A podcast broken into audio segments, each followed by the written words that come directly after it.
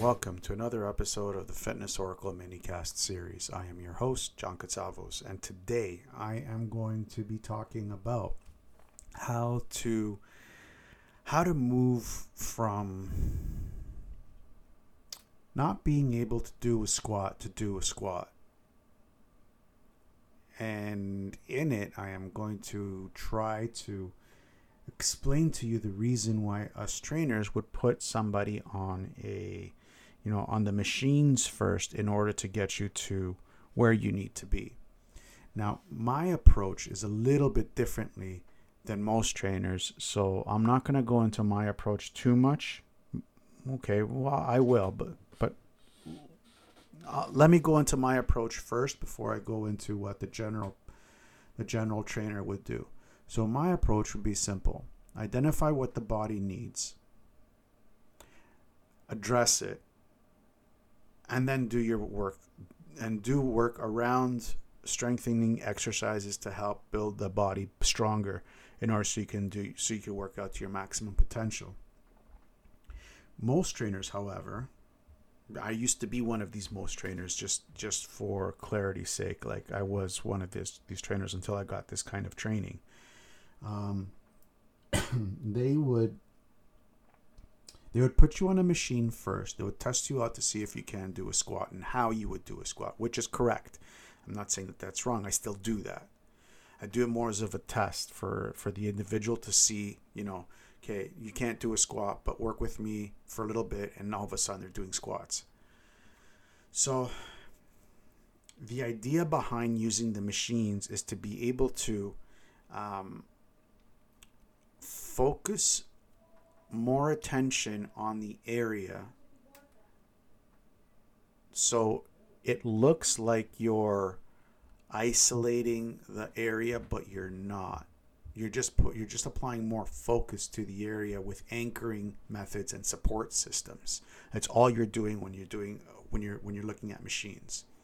It's an anchoring device and a support device to help you put more attention to that area that's all it is. So when I when we can do that and we can strengthen the musculature around it, then we can start to slowly integrate more compound movements that require and a compound movement let me be a little bit more specific on a compound movement. A compound movement is when w- more than one joint is involved. Uh, how can i explain this? Um, a bench press is not a compound movement a squat or a hack squat is not actually it is a compound movement. A leg press is a compound movement. A squat is a compound movement. A deadlift is a compound movement. Leg extension machines are not compound movements. Hip flat hip um, knee curl uh, leg curls leg curl machine is not a compound movement seated bench press are not compound movements. It's arguable. It's arguable. It can be, and it can be depending on how you utilize it. Seated flies are not compound movements.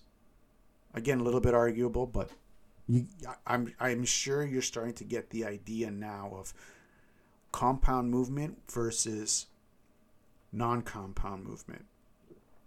Now you realize that I'm not using functional and non functional exercises because that is not the proper term for this. It is compound movement versus non compound movement. Everything in your body functions the way it's supposed to. If it doesn't function the way it's supposed to, guess what's going to happen? You're going to get hurt. But I'm not going to go there. So, going back, I was just going off on a tangent there. Going back. So, we would a smart personal trainer would utilize a machine and slowly integrate you to do a free compound movement, freestanding, meaning you have no support systems other than your feet on the ground,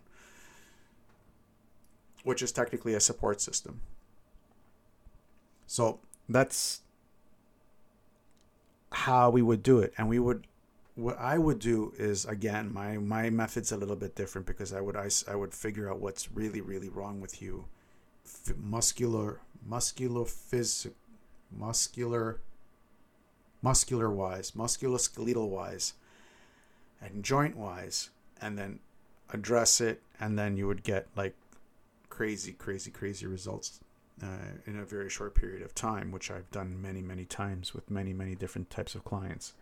But, anyways, so I would like, I'll give you an example of, uh, what can I give you guys an example with? I'll give you an example of squats. Okay. I get a client for the first time.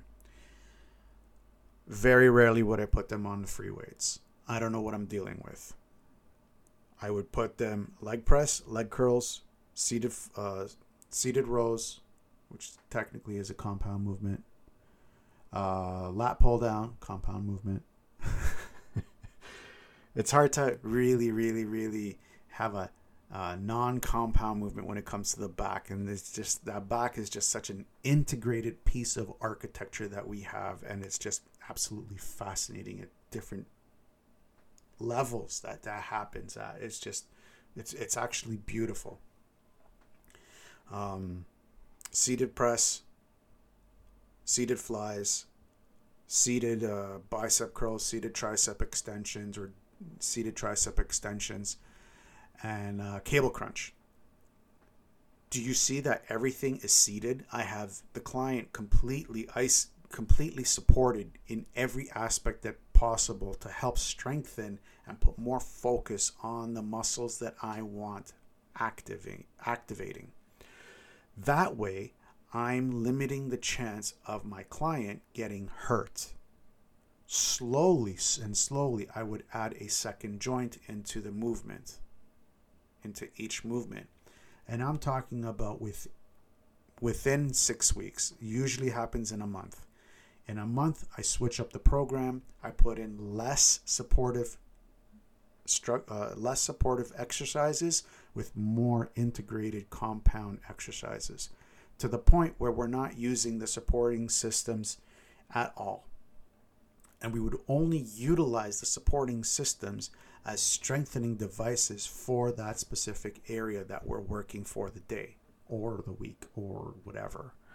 So that's how I would do it um, if I didn't know anything. And I know a lot of personal trainers out there, they actually do that because now whether they're doing it on purpose or they're doing it by mistake, I don't know. I'm not them, I'm me. Um, I do things a little bit differently, as you guys know. And I just, uh, I'm just going to, uh, that's it. Uh, that's all I'm going to be talking about today. I really hope that you guys are enjoying this week because this week is a really fun week for me. Uh, tomorrow, I'm going to be talking about the one big question behind functional training and why I think we missed the ball. I think I covered it, but I'm going to cover it in a little bit more detail tomorrow. Until then, uh, you guys have a great night.